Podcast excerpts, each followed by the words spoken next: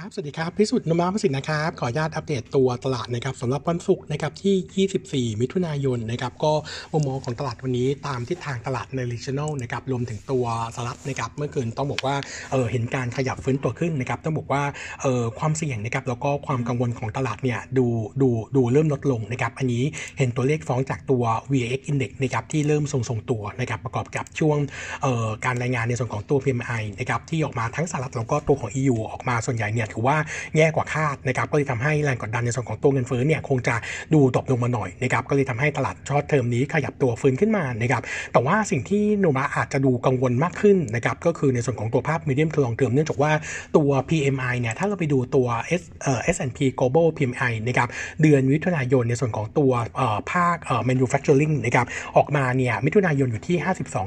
52.4 จุดนะครับเอ่อตกลงจากช่วง พฤษภาคมที่ 57 จุดนะครับแล้วก็ PMI s w i t นะครับอยู่ที่ 51.6 จากพฤษภาคมที่ 53.4 ตรงนี้เนี่ยมันสะท้อนให้เห็นชัดนะครับว่าตัวเลขเศรษฐกิจของสหรัฐเดือนมิถุนายนนะครับอาจจะดูชะลอแล้วก็ขยายตัวน้อยกว่า 1%ซึ่งถ้าเป็นแบบนี้เนี่ยความเสี่ยงของเศรษฐกิจสหรัฐที่จะเข้าสู่พอร์ตถดถอยเนี่ยจะมีความเสี่ยงเพิ่มขึ้นนะครับเออเบสเกตมาร์สตอนนี้นะครับ forecast ไว้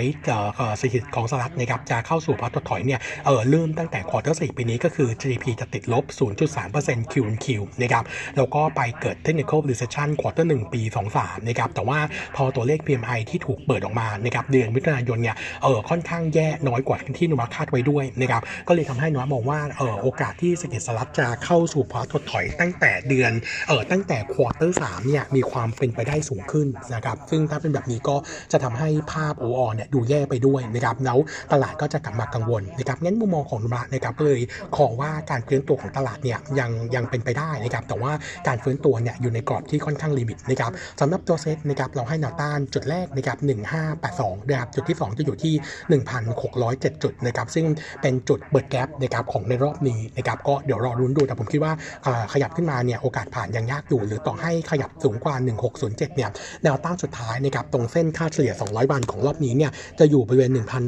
1,628 จุดนะครับก็น่าจะผ่านยากเหมือนกันเออท้ายที่สุดแล้วนะครับถ้าตัวเลขเศรษฐกิจโดยรวมดูชะลอมากขึ้น แล้วก็ liquidity น้อยลงเนี่ยผมคิดว่าโอกาสในการพักฐานของตัวเซ็ตนะครับลงไปแถว 1,500 ต้นๆเนี่ยยังคงขอว่ายังคงมีโอกาสอยู่นะครับงั้นก็จะเป็นปัจจัยความเสี่ยงที่จะเพิ่มเติมเข้ามานุมะเองก็เลยยังคงแนะนำรอสะสมในส่วนของตัวหุ้นแถวแถวแนวรับนะครับแล้วก็ยังคงแนะนำนะครับในกลุ่มที่เป็น domestic play นะครับเชื่อว่ากลุ่มนี้เนี่ยน่าจะดูปลอดภัยเมื่อเทียบกับสิ่งโลกที่จะดูชะลอตัวลงนะครับเออสำหรับในส่วนของตัวหุ้นนะครับอัปเดตตัว JAT AF นะครับเมื่อวานนี้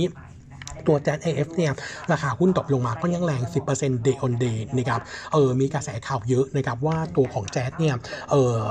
ต่อตัวของกลุ่มลูกค้าที่เป็น high network นะครับหรือว่ากลุ่มที่เป็นกลุ่มลงทุนเพื่อต้องการยิวเนี่ยหลังจากที่ตัวราคาหุ้นขึ้นมาเยอะนะครับบวกกับยิวของตลาดจะขยับตัวขึ้นเนี่ยความน่าสนใจของ j a t AF มันมันจะตกลงนะครับก็เลยทำให้มีข่าวว่าอาจจะมีการขายออกมานะครับอันที่สองก็คือตลาดเนี่ยมากังวลในส่วนของตัวเออสัญญานะครับของตัวสัญญาประกันรายได้ซึ่งจะหมดอายุช่วงปี 26 นะครับว่าหลังจากหมดแล้วเนี่ยตัวรายได้ของตัวแจ๊สจะดรอปลง แต่ต้องบอกว่าเรื่องนี้เนี่ยเป็นเรื่องที่รู้กันมาตั้งแต่ปี 15 นะครับแล้วก็อยู่ใน forecast ของ analyst อยู่แล้วนะครับงั้นผมคิดว่าประเด็นนี้เนี่ยเป็นแค่เป็นแค่คนจับข่าวมาตีเฉยๆนะครับงั้นมุมมองของเราสำหรับตัว fundamental เนี่ยจากที่เราเช็คกับผู้จัดการกองทุนที่ดู JAT AF เนี่ยเออปัจจัยทางพื้นฐานยังไม่มีการเปลี่ยนแปลงนะครับแล้วก็อีกข่าวลือหนึ่งก็คือข่าวลือว่า Advance จะเข้ามาซื้อตัว 3BB แต่จะซื้อเฉพาะตัวสับนะครับหรือว่าลูกค้านะครับเอออันนี้ก็เป็นไปได้ค่อนข้างยากนะครับเนื่องจากว่าลูกค้าในกลุ่มนี้เนี่ยมันเป็น fiber optic นะครับไม่ใช่ลูกค้าบัตรเครดิต ซึ่งซื้อลูกค้าแล้วไป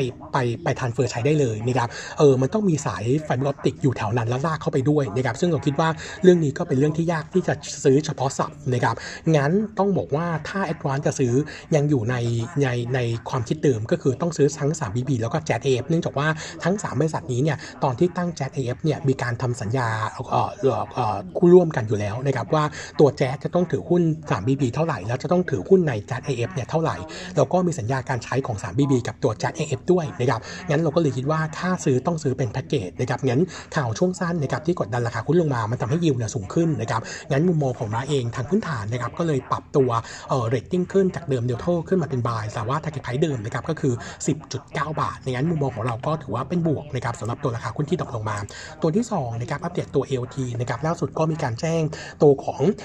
การปรับเป้าปริมาณผู้โดยสารลงนะครับโดยตัวเลขนี้จะเป็นตัวเลขนะครับที่ต้องบอกว่าปรับลงมาเมื่อเทียบกับในส่วนของประมาณการดื่มนะครับเมื่อช่วงประมาณตุลาคมปี 21นะครับตัวของปริมาณผู้โดยสารเดิมที่กำหนด forecast ไว้ปีนี้ 62 ล้าน ปรับลงมาเหลือ 45 ล้าน ตัวเลขปีหน้าจากเดิม 116 ล้าน คัดลงมาเหลือ 95 ล้านนะครับส่วนปริมาณเอ่อเที่ยวบินนะครับก็ปรับลดลงเช่นเดียวกันจากเดิม